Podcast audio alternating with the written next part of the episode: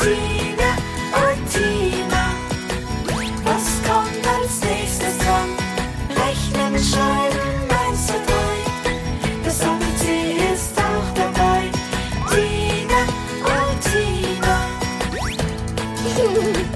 zeig mir, was ich kann.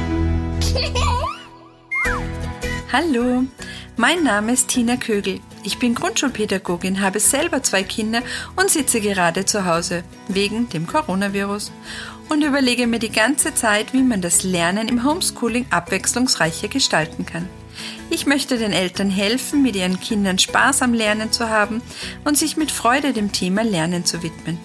Ich versuche mit einfachen Mitteln Abwechslung in den Lernalltag zu Hause zu bringen. Ergänzt wird der Podcast auch durch die Plattform tinatips.com, auf der ich immer wieder mal Fotos oder Arbeitsmaterialien hochlade. Wenn es euch gefällt, teilt es gerne. Auch könnt ihr mich jederzeit zum Thema Lernen fragen und ich versuche mit Tipps zu helfen. Viel Spaß mit der ersten Folge. Tina und Tina.